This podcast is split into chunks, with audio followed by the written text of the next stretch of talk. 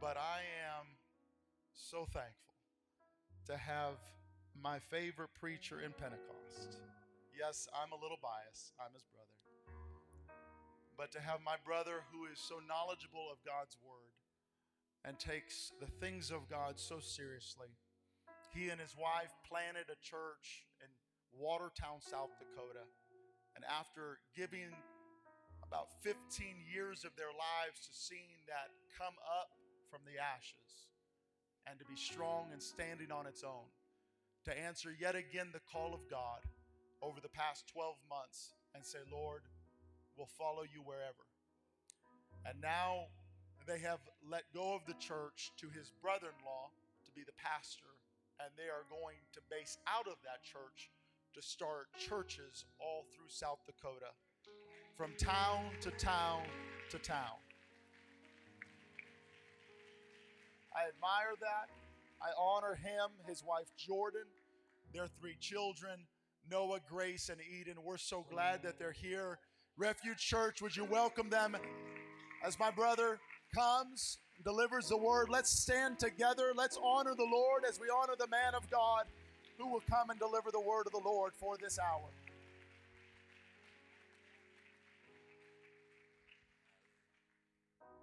Praise the Lord, everybody. Dios es grande, grande es el hermano. Amén. Gra- Siéntate por favor en la presencia de Dios. You all may be seated. You may be squatted in American. It feels good to be in the house of the Lord with the family of God. I like what I feel. There is a liberty in the atmosphere, there is a freedom in the spirit. Very easy to connect to the presence of God here. And I wish I could say that's the case everywhere you go, but it is not the case. This church is blessed. Man, I I just want to look around. I mean, look what the Lord has done.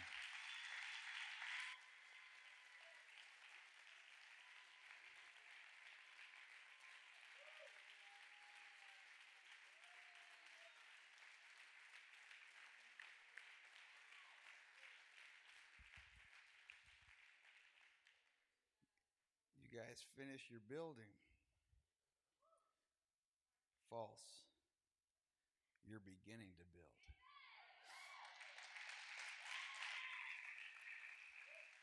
You got the brick and mortar, but God didn't give you brick and mortar just so it could be vacated space. You're going to fill this building with souls. You're going to fill this building with souls. It's so, so good to be here. And um, I don't know if you have a picture of my family. I always like to introduce my family. I love them very much. And I give honor to them. That's my wife, Jordan. This past December 17th will be 17 years of marriage. And uh, then my three children, Noah, Grace, and Eden. And then that little rat, uh, his, his name's Stimmy, short for stimulus. Thank you, U.S. government. And, um, so we got a government dog. Amen. If you have your Bibles, we're going to go in the Word of the Lord.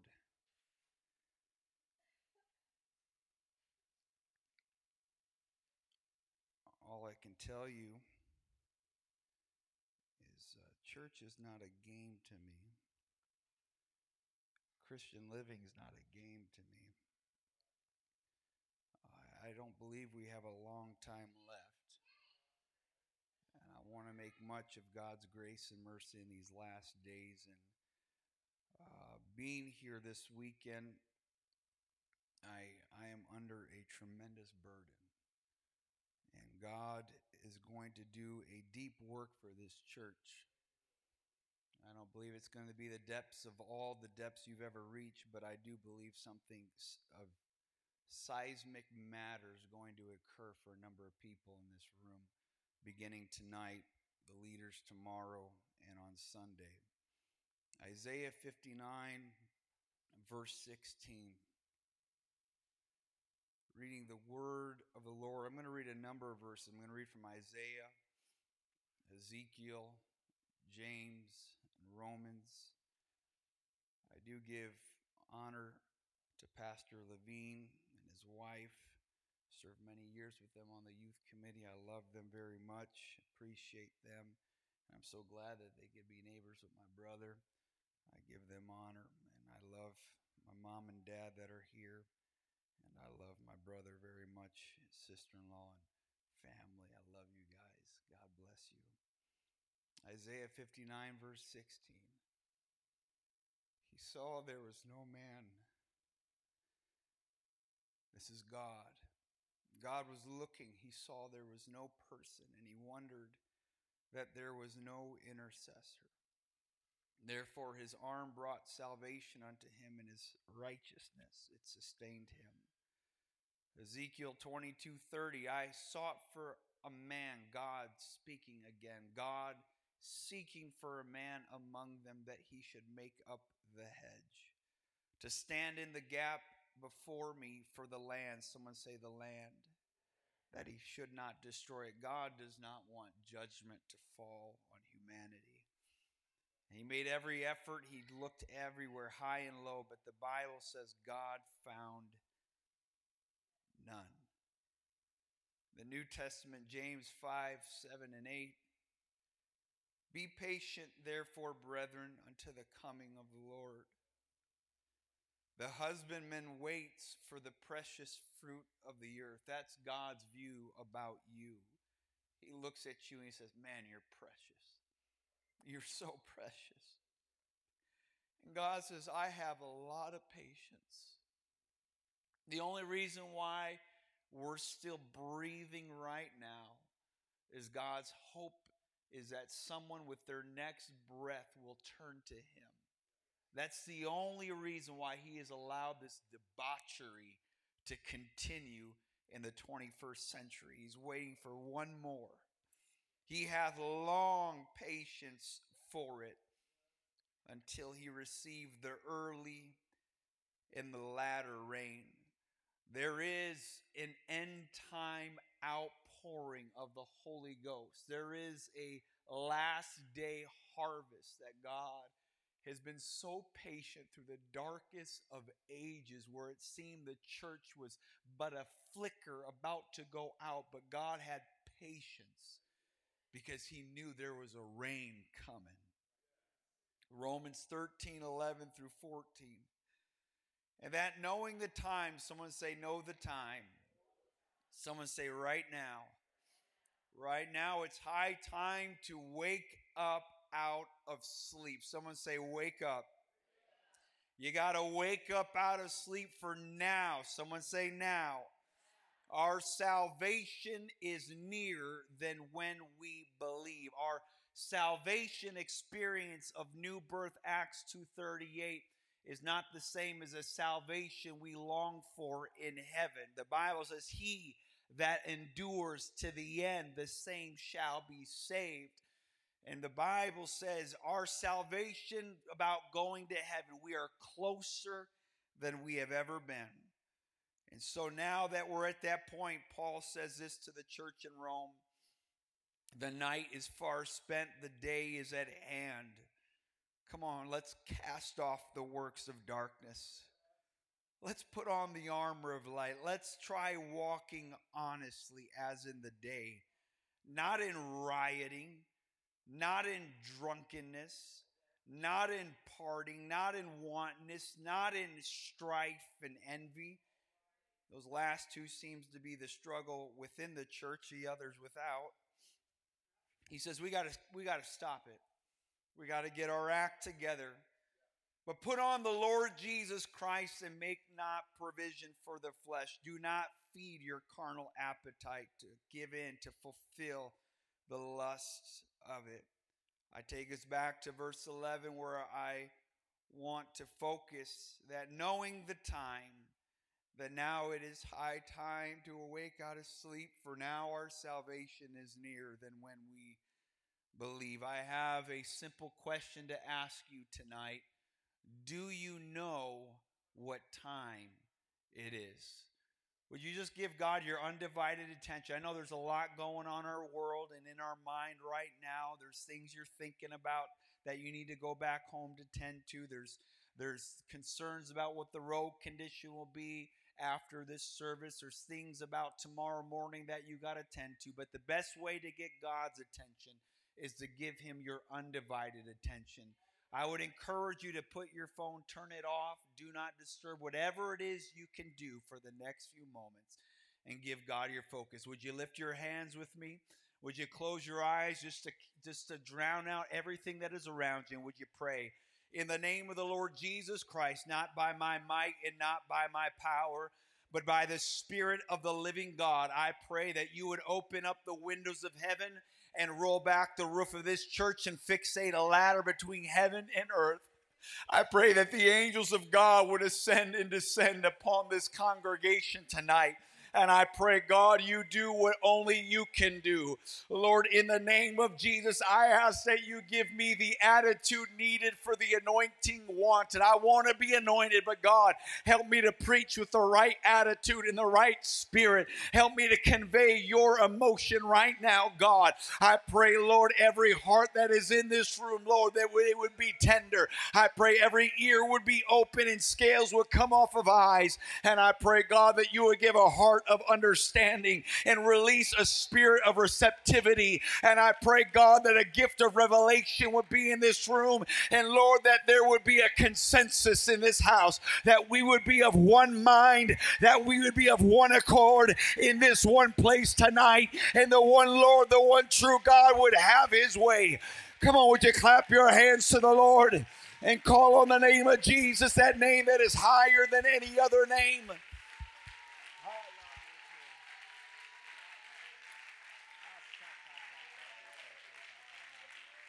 Somebody say in Jesus' name.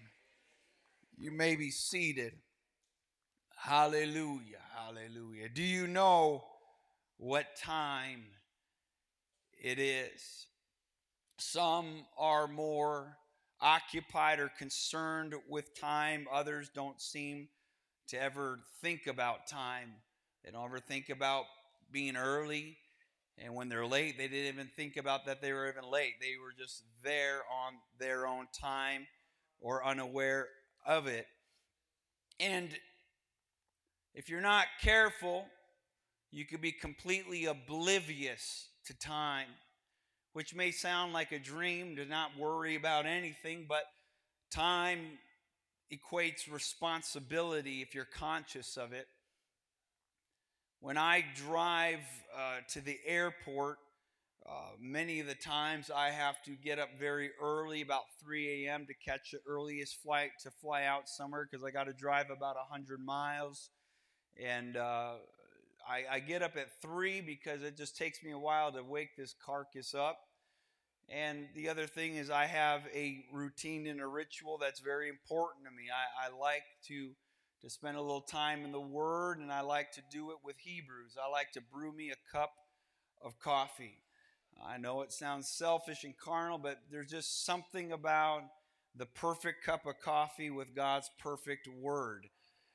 And uh, one morning, I remember I was brewing, I brewed that coffee, and the aroma just began to awaken me, alert my senses, and anticipation came over me.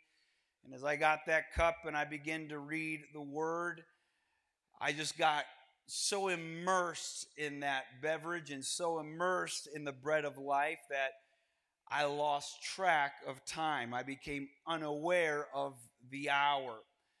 And all of a sudden, I just kind of came to and I looked to see what time it was, and I realized I am going to miss my flight. I'm not going to make it. And I, I, I, even though it didn't seem like I was going to make it, I still jetted towards the car and I booked it. I went as fast as I can. I drove the speed limit. My wife kind of mocks my grandpa driving, but I, I, I tend to pay attention to the laws of the land because I can't afford to pay the consequences of the land. And so now it's just kind of burned in me.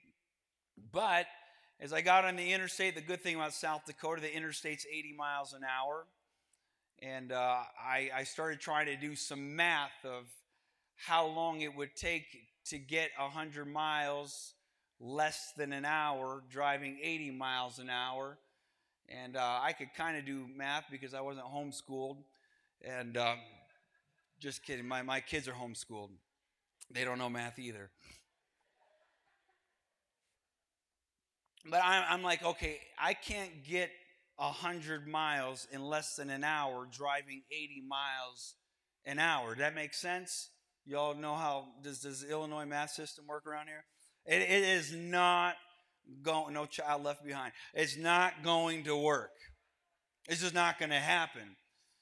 And so I, I I'm I'm really panicking because this is my fault, and I'm supposed to be at an event that night, and I I don't want to make I don't want to you know eat crow. I, I I feel terrible, awful, and I'm like, man, I'm afraid to go 100 plus miles an hour to get there. It'd be like around 120 an hour to get there on time.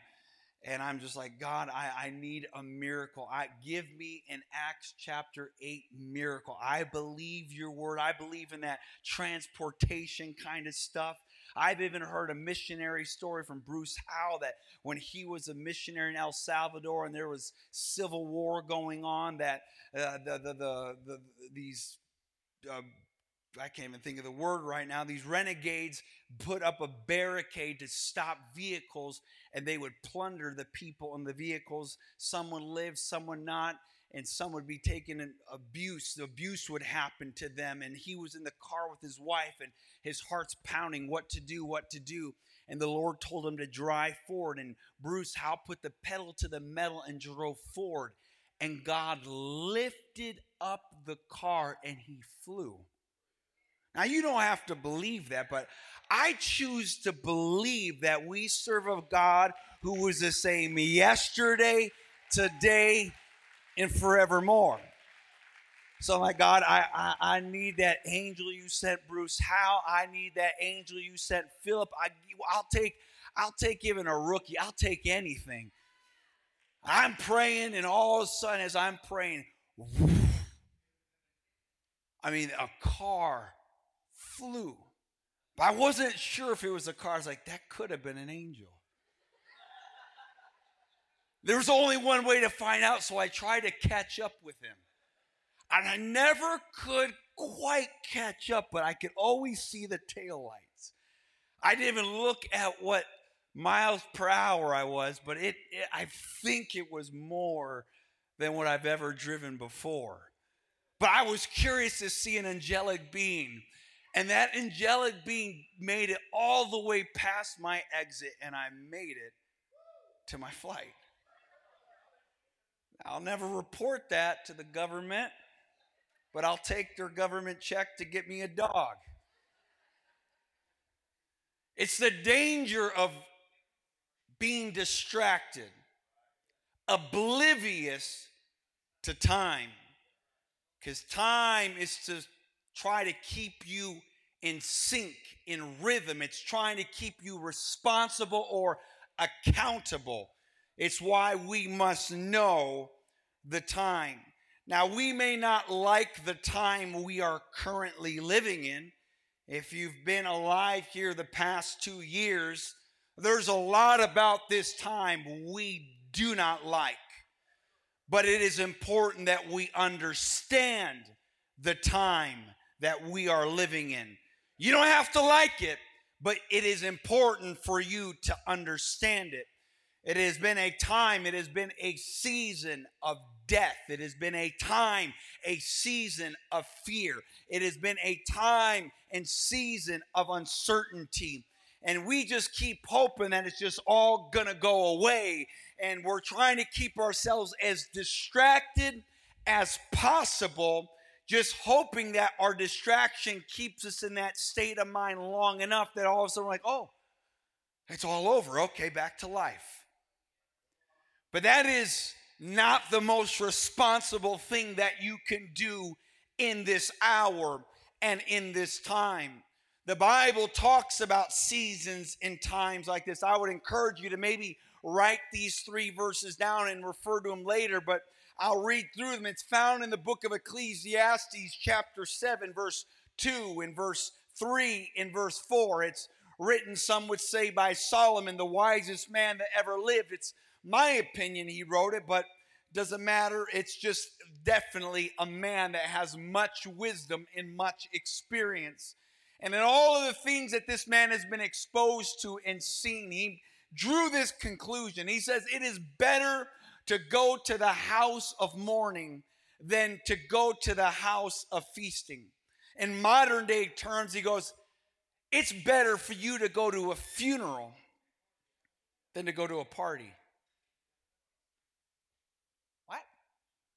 I mean, eh, if, if I went up to you, I'm like, Hey, bro, you want to go to a funeral with me?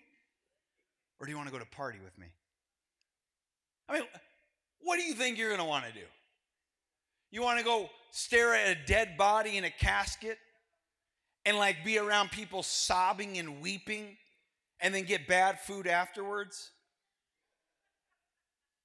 Or would you rather go to a party where you're going to laugh, have a good time, and man, they're going to have some queso and chips?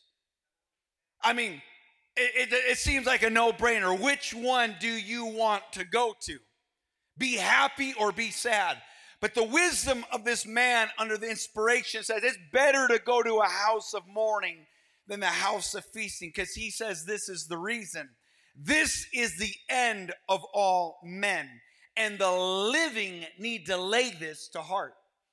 It's one of the rare times you actually, while you have your health, begin to think about one day you won't have it because you're sitting in the presence of someone most likely that you knew.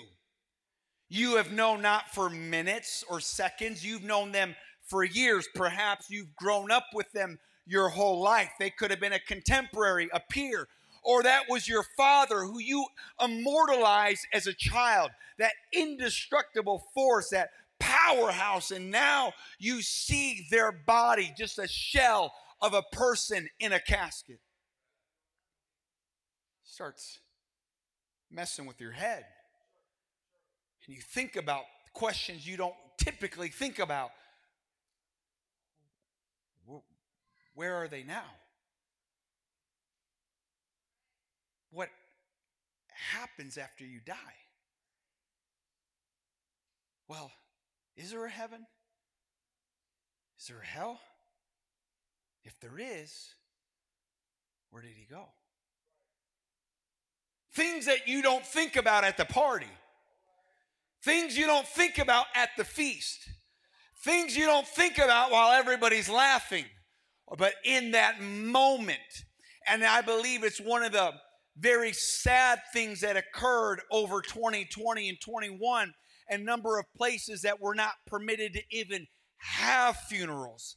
I believe it had a detrimental effect on the human psyche when somebody they loved, somebody they knew passed away, and they could never have that moment of closure where the mind engages the heart and the heart engages the spirit. There is consequence to that. People were not able to process properly. People weren't able to hear a message from a preacher in that moment, or even the absence of a preacher. If it was a pure auditorium of atheists, there's still something that penetrates every human mind in that moment.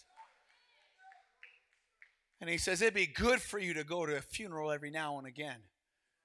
There's some people who refuse to go to funerals because they don't want to deal with the emotion. And so they'll go to a party. They'll go to alcohol. They'll go to drug.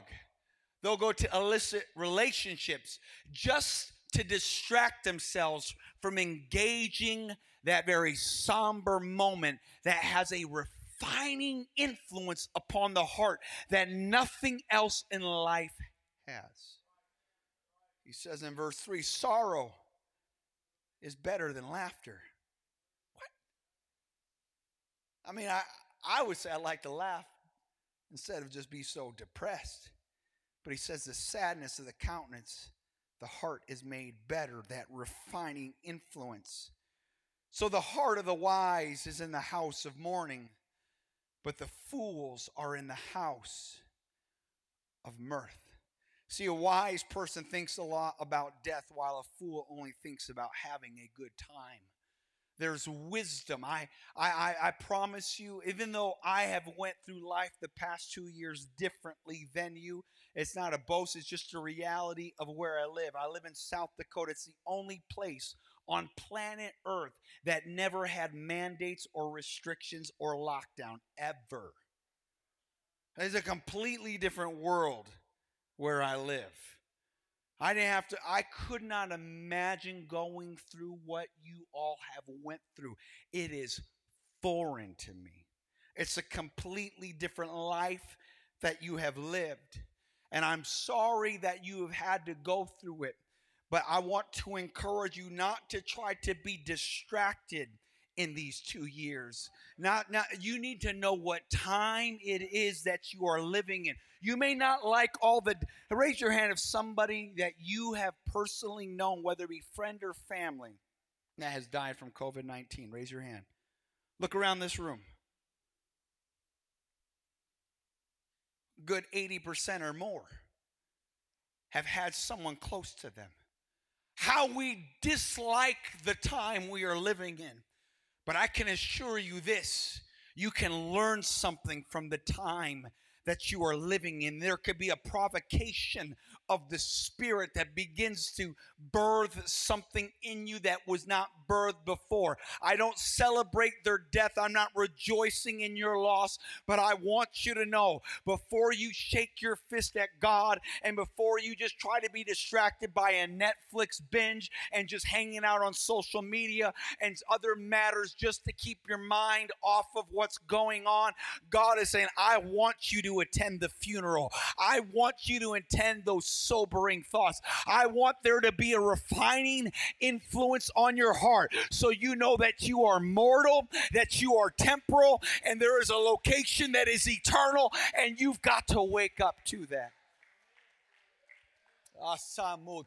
Can you lift your hands for just a moment? I'm, uh, I'm going to try to move along here.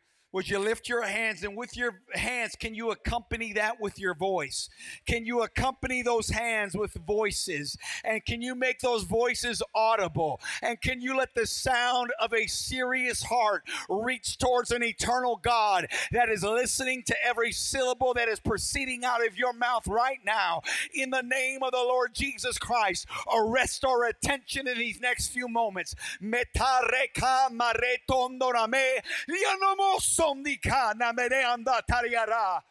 Someone say in Jesus' name.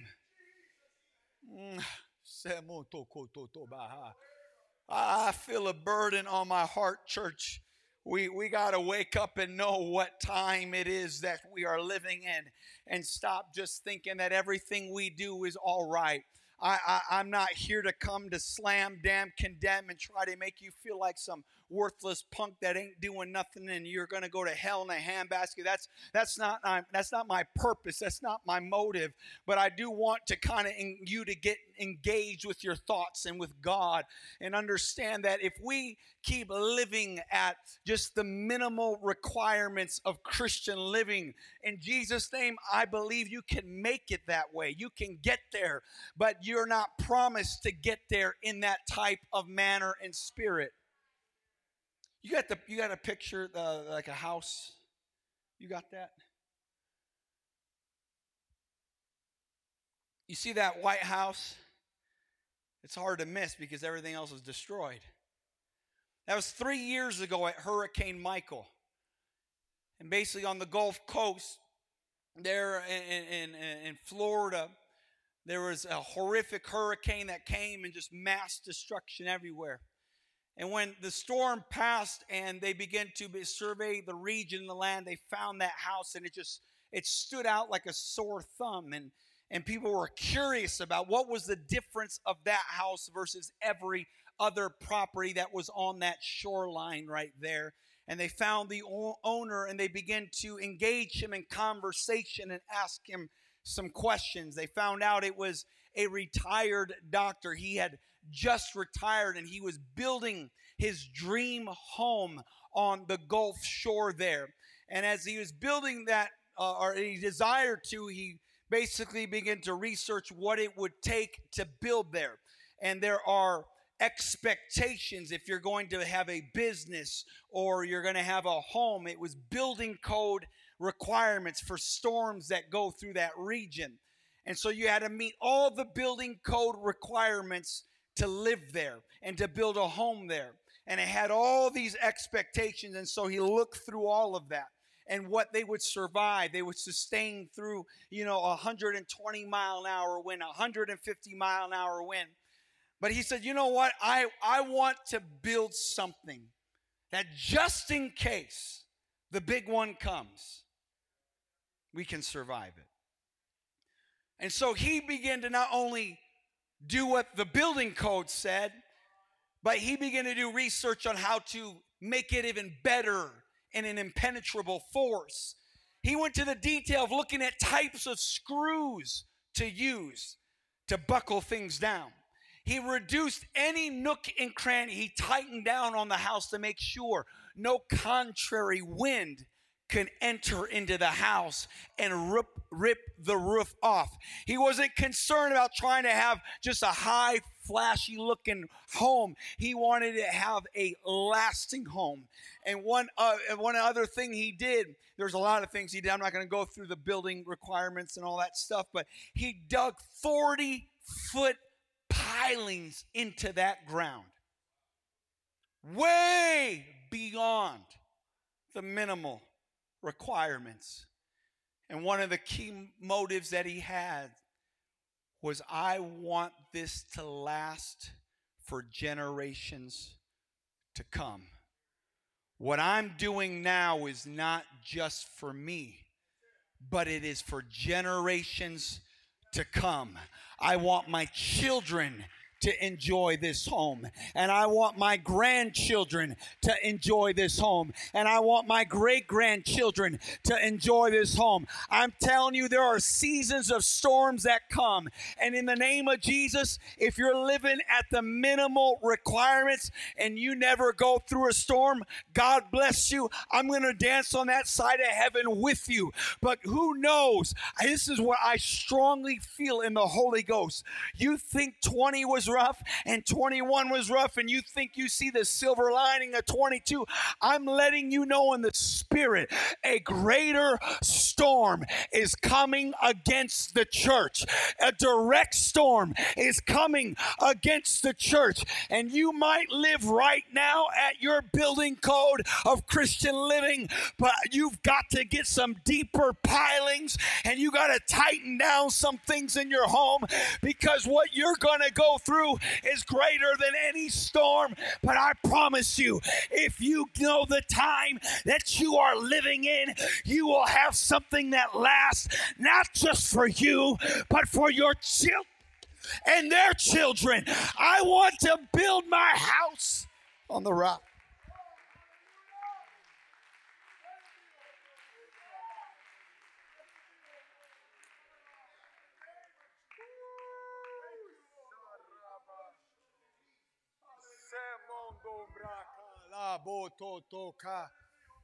Woo! Ah, I want to get to heaven. I know Acts 2:38 is the way. I know this one God message is the way. I know holiness is the way. but I want something that's going to endure to the end. There's a story in your Bible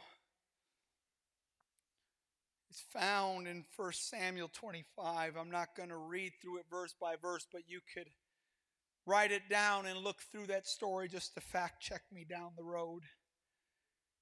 But there's three main characters in this story David, Nabal, and Abigail. David means loving. Nabal means fool and Abigail means source of joy. David, loving. Nabal, fool.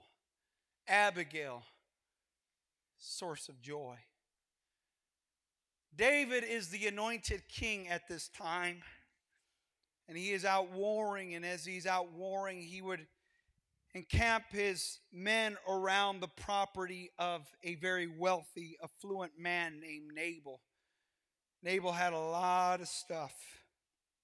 He was living high on the hog. And David protected that land without ever that man knowing. And one day, Nabal wanted to begin to have a party. It was a season of shearing the sheep. They would give all the sheep a haircut.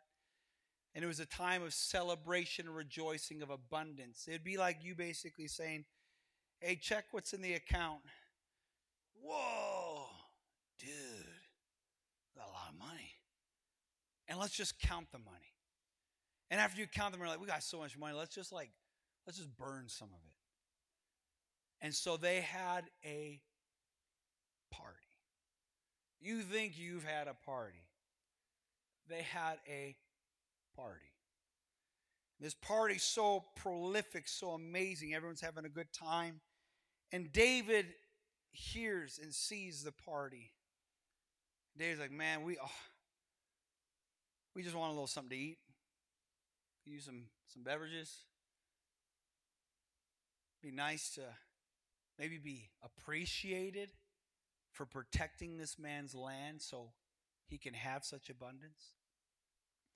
So David sends two messengers to go after to Nabal and make a request. Can we have can we have something to eat? Can we have something to drink? Is that right? Simple, simple request, right? The guy's got so much money. And so the messengers goes and they go to Nabal and say, Hey Nabal, you know, David, the anointed king, it's kind of a big deal. You like a maybe a Capri Sun? Some sun chips, please. Mott's fruit snacks.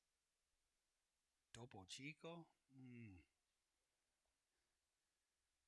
And you think Nabal be like, oh, yeah, sure, no big deal. Nabal has a royal fit. He flips out. What? David? There are a lot of people claiming they're the king. There a lot of people claiming they're some sort of powerhouse. I don't know, David. It's my Capri Sun. You're my son, chips. My food. That's my Tesla. He ain't getting nothing. And he sends those servants off. And those servants go back to David and they tell David what Nabal said. And David hears it. David, who is loving and kind, all of a sudden flies into a rage. He says, Every one of you men, get your sword now. We're going to Nabal's. We're going to wipe them out. Won't be a man alive. And they got on their horses and they start charging towards Nabal. While that's going on, the servants were on the around Nabal when this whole exchange happened, and so they they went over to Abigail, that source of joy, they said, Abigail, your husband just turned down David, the anointed king, the warrior, the minstrel of the Most High, the sweet psalmist of Israel.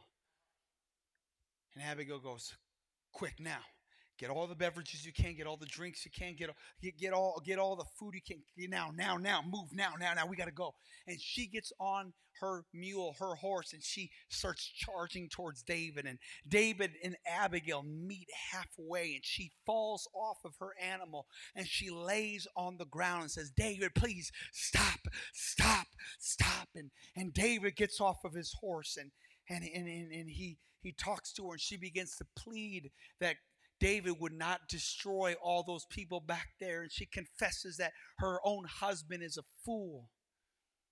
And David is moved and he says, Okay. And he receives all the gifts that are brought. And there's no destruction that ensues. I believe the Spirit will help us to see something in this story here. David represents Jesus. Nabal represents the world, and Abigail represents the church. We have lived in a season on this planet, in this world, in abundance. We have lived in an extended season of the shearing of sheep, counting all of our wealth. And you may be the less amount of income in this room. But if you're here and you make over $19,000 a year, you're still far surpassing every other country that their medium income is 5,000 in a month for them. And if they're in third world, it's a thousand or less. You at $30,000 a year are the top 1% richest in the world. Think about that. Made you think a little differently when, you know, Jesus says, you know, hardly will someone that's rich enter through the kingdom. yeah, get them billionaires, God. No, God's talking to you. There ain't never been a time where we have had such money and abundance and blessing and riches and all of a sudden Nabal's just partying and enjoying and, and without even knowing this world, the Bible says every good gift and every perfect gift comes from above, from the Father of lights, with whom is no variableness, neither shadow of turning. Of his own will begat he us, that we should be a kind of first fruits of his creature. See, the husbandman has long patience for the first fruits. He just wants to see first fruits, just a little appreciation. And so, David Jesus sends messengers. Jesus is always sending messengers our way. Jesus is always sending preachers our way. Jesus is always sending missionaries our way. Jesus is always sending evangelists our way to give us a message and say, hey, hey, I, I, I see that you have a lot of good. I see you're really blessed. And all, all we're asking for is that you would return the thanks to the anointed one. Would you let the anointed king, that loving source, would you let him know that you attribute it to him? Because the Bible says David was as a wall around Nabal. The only reason why we have any good thing right now is we have a Father who is in heaven and he has given us our daily bread.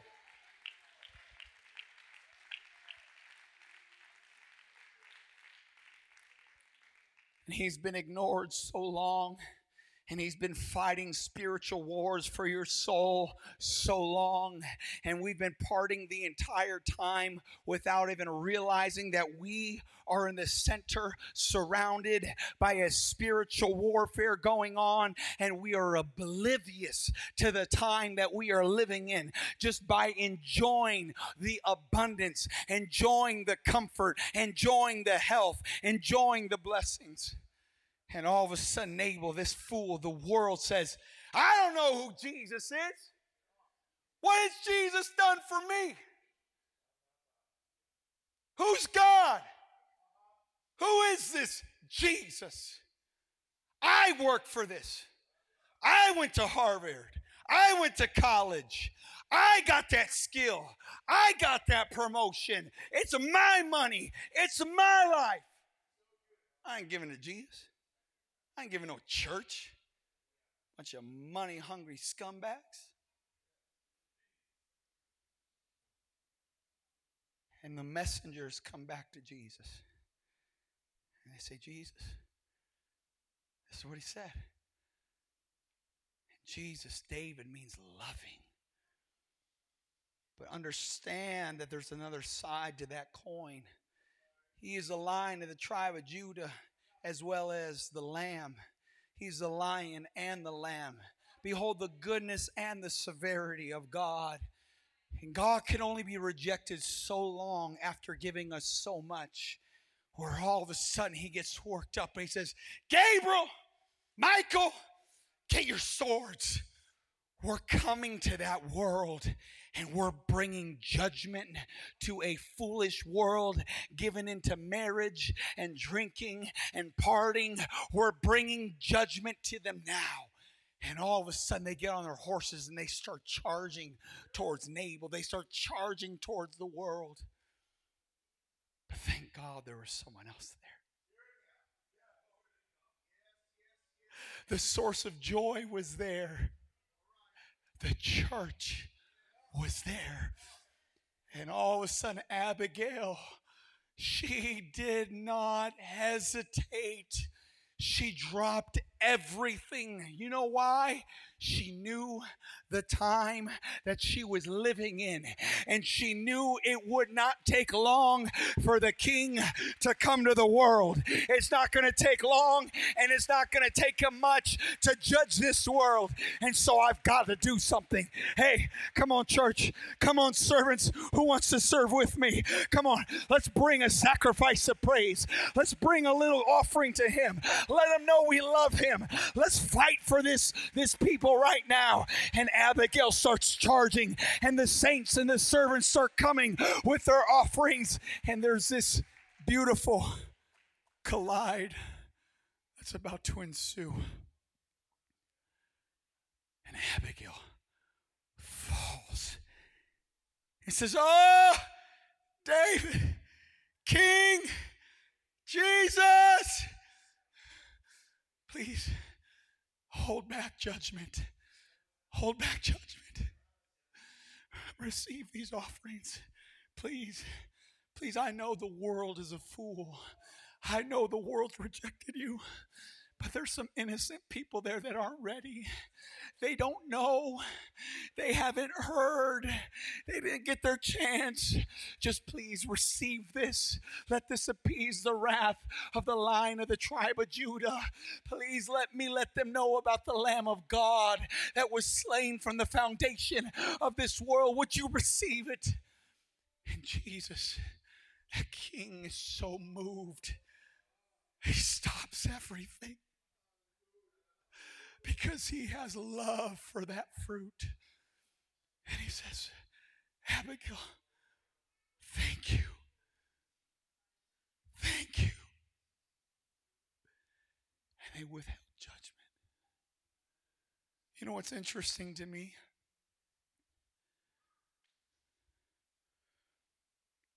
Is Abigail would have escaped judgment Because David says only wipe out the men.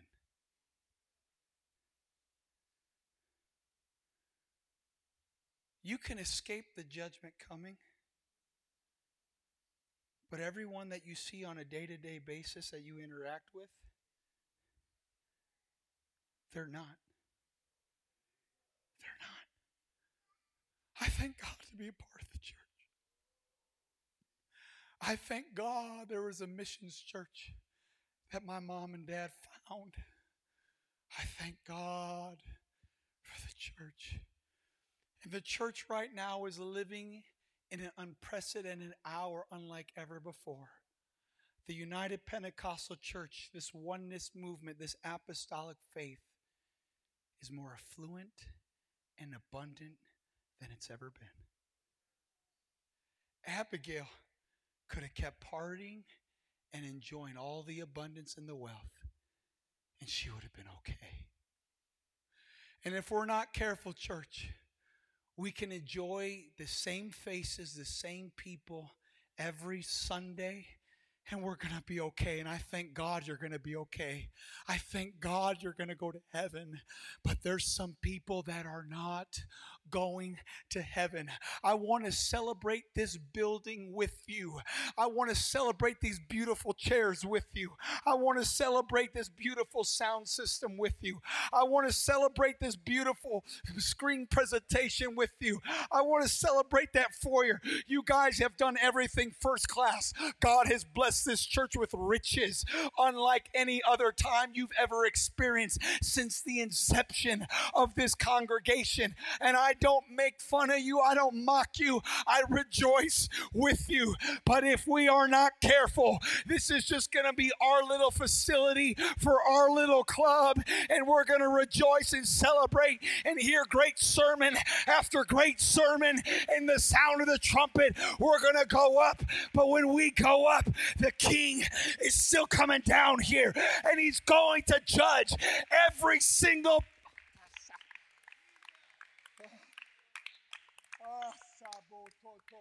Can you lift your hands for just a moment? I'm just about done. I, wish there would be a voice or two that would rise in this room right now. I, I wish there was someone that would realize what time it is, that you would understand the hour in which you are living in.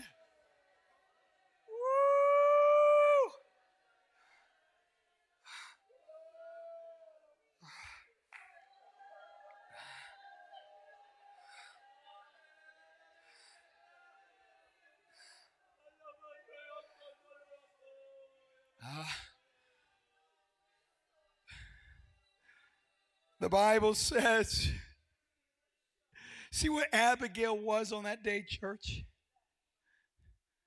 Is what the king's been looking for for thousands of years an intercessor.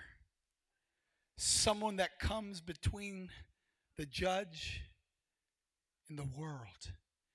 And that's the job of the church is to be an intercessor, to stand between the coming wrath of God and a church that's not ready to meet their God. That's what God's put on you. He's given you the ministry of reconciliation as an intercessor to bring people into the state God wants them to be in right with Him. And because she interceded, the king withheld and received the sacrifices, the prayers that were brought, the fruit that was brought. And him and the angels went back and said, Okay, okay, there's someone there. And I'm going to honor their prayer. I'm going to honor their request. I'm going to honor their intercession. The Bible says Abigail, that source of joy, the church went back to the world. And after the party was over, the message went throughout the entire house. But there was one person that still didn't hear it Nabal. So Abigail told Nabal, the last person yet to hear. And when the last person heard, the Bible says Nabal's heart froze, became as stone, and he died.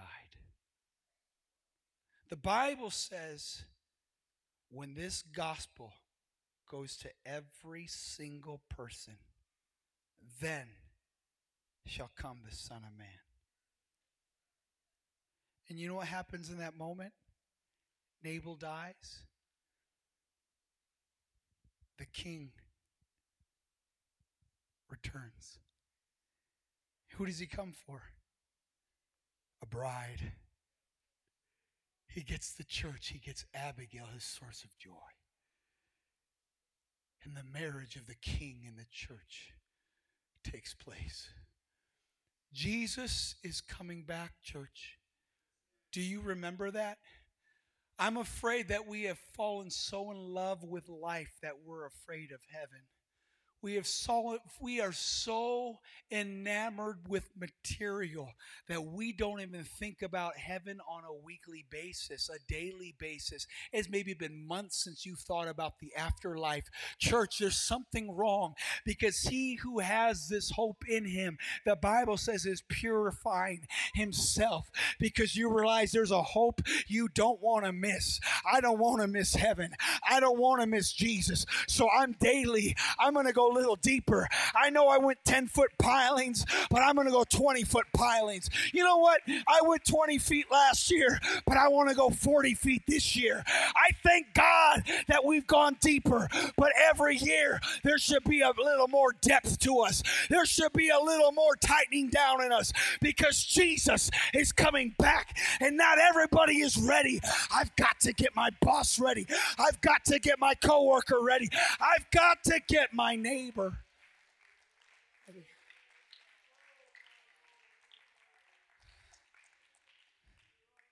So I'm here to remind you. Are you listening?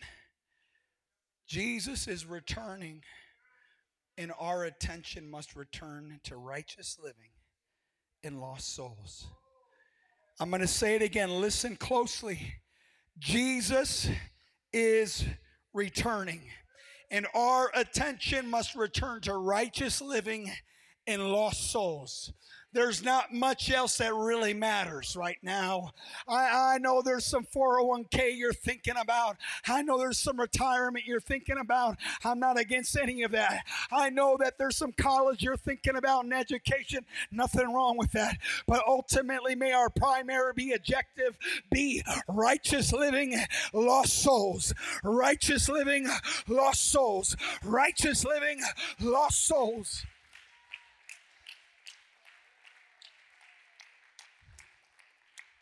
Let's stand together. Musicians, you don't need to come right now, please. You, I want you engaged in this moment, please. Thank you for your ministry. I want to read some verses to you. God,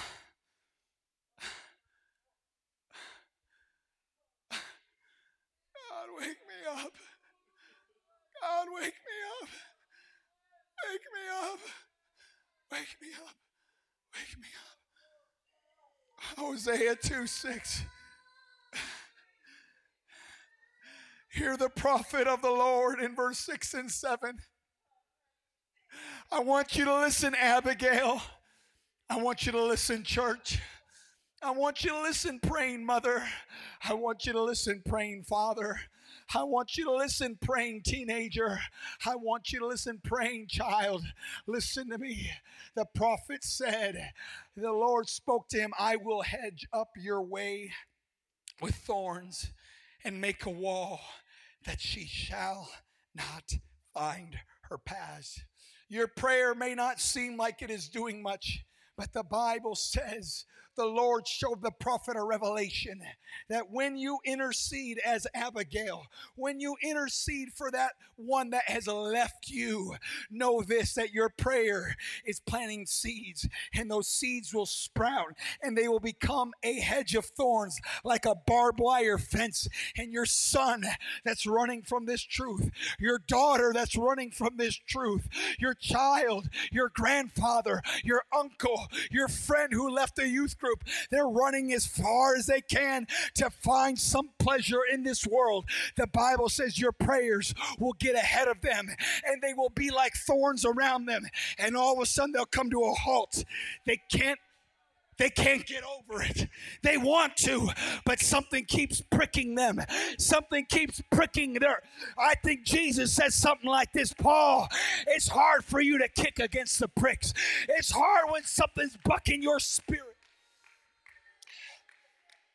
The Bible says even that in verse 7, she's going to try to go after her lovers, but your prayers will not allow her to overtake them. She's going to seek them, but not find them. And she will come to this conclusion okay, I will go and return to my first husband, for then it was better with me than now. I believe, hear me in the Holy Ghost refuge. There is about to be a surge of prodigals that are coming. I, am telling you in the Holy Ghost, as clear as I can tell you, I want you to listen. There is a surge of prodigals that are coming to this church. It is imperative, it behooves you to continue praying. If you stop praying, pick those prayers back up and begin to declare them one more time because there is a limit to their backsliding. There is a limit to what they're reaching. And all of a sudden, there's going to be a prick on their heart. And they're going to say, okay, I realize I had it better at the refuge, I had it better at the church. And they're going to turn around and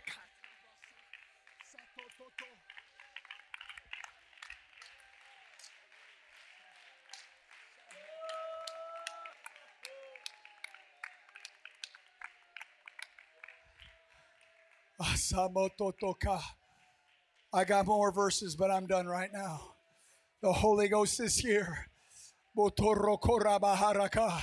Abigail, Abigail, I, I'm going to rejoice with you this weekend, and you're going to rejoice this coming April in your building dedication.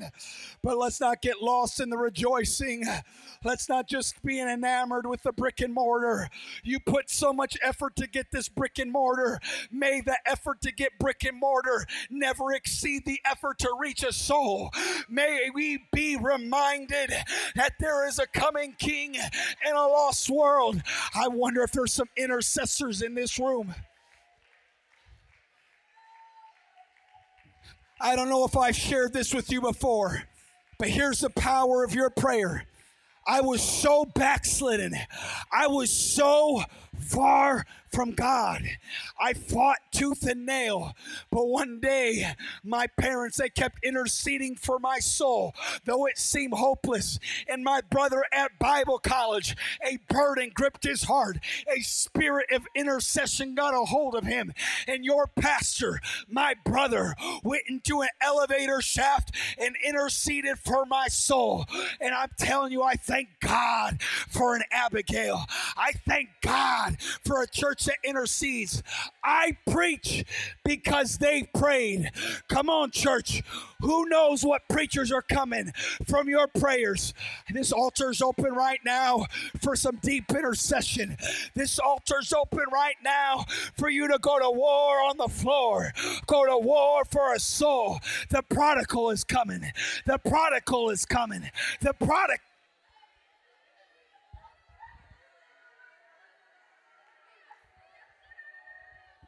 Come on, Abigail. Come on, Abigail, intercede.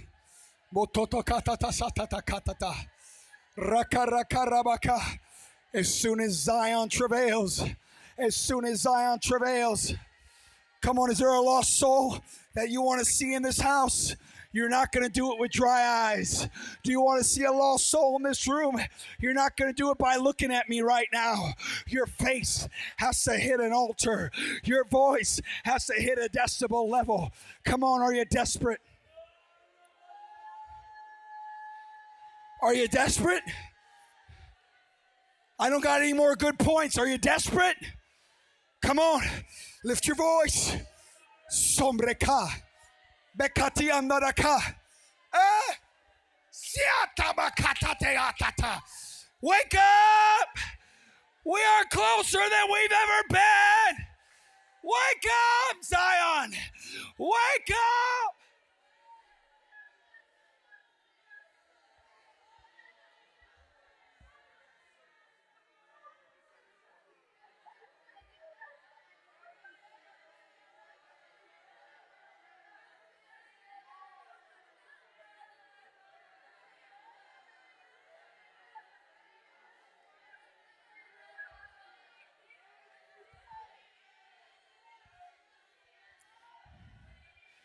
Come on, church.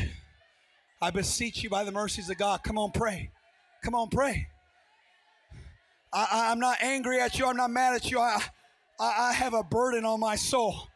I don't want you looking around. I don't want you looking at me. I want you to look to Jesus. Come on, talk to Jesus. This is so serious. We're living in the last days. We're so distracted. We're so distracted. We're so distracted. Wake me up, Jesus. Wake me up, Jesus. Wake me up, Jesus.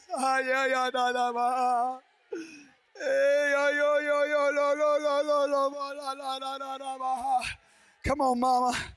Come on, mama. You used to travail, but you lost your faith. Come on, pick your faith back up again. Pick your faith back up again. Knock that dust off. Shake that dust off your feet. Shake off discouragement. Shake off doubt.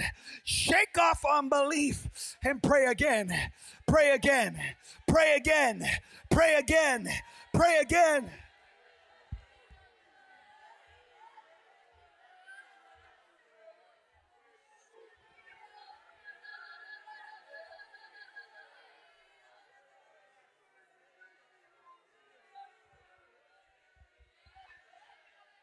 Come on, intercede for that soul that's on your heart right now.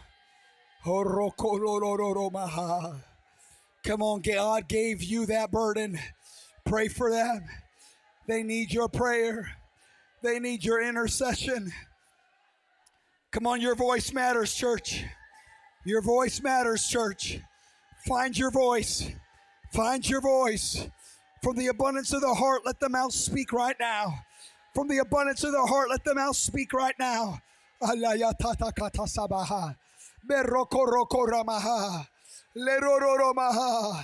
If you don't know how to pray, let the Spirit pray for you. Go ahead and make intercession. Let the Spirit guide you. Let the Spirit lead you.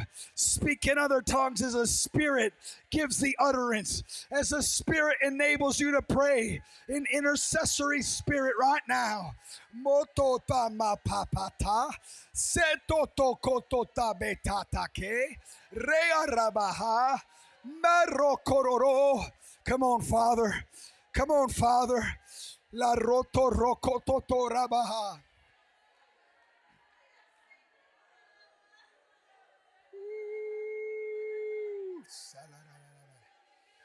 Come on, pray. Pray for your spouse. Pray for your children. The Bible says if you have an unbelieving spouse, the believing spouse, their prayer can sanctify them. Come on, if your children are lost, the Bible says your prayer can sanctify them. Without your prayer, without your belief, they remain unclean. But Paul told the Corinth church, your prayer can make them clean. Your prayer can sanctify them. Your prayer sets them apart from any other lost person that's absent of prayer.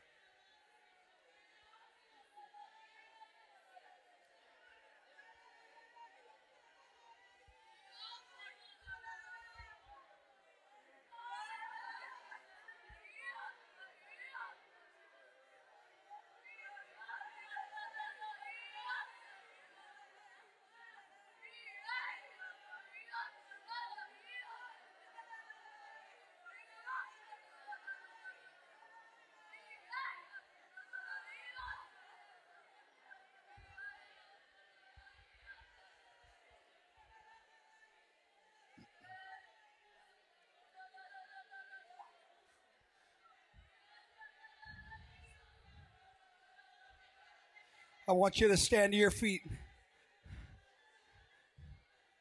I, I feel a prayer burning in my spirit to pray over you right now. I ask every believer in this room to stand to your feet. I ask every believer to stand to your feet. I'm going to pray a prayer over you.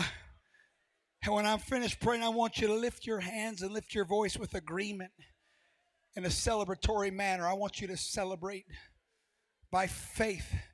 I believe in the name of Jesus. God just gave me a simple phrase to pray. I've never said it before, I've never prayed it before, but it's very clear in my spirit. I'm going to begin to pray, and I don't know what it's going to stem off into.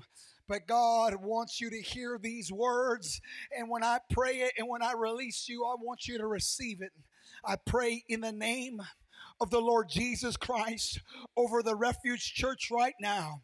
I am speaking to a segment in this room with damaged faith, with lost hope, with discouragement in their spirit because the prayer has become so repetitive where it feels that it hits off an iron heaven and smacks them in the face to insult them. But I speak against damaged faith and I pray right now in the name of the Lord Jesus Jesus Christ, that you would put virtue into their soul and that you would increase their measure of faith. Cause them to believe again. Let them know this season is a new season where the iron is open and there is an open heaven over their head. And God, their prayers are not in vain, they are invested. And I declare by the power and the authority of the Spirit of the living God to heal faith right now. I pray virtue into their soul. And I pray hope that maketh not ashamed. Lord, we call those things which be not as though they were. Lift your hands, lift your voice, and celebrate by faith. Rejoice.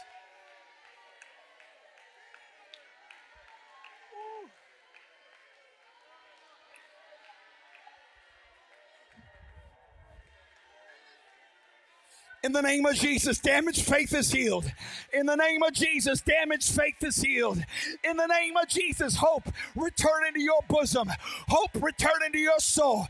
Come on, rejoice, Zion.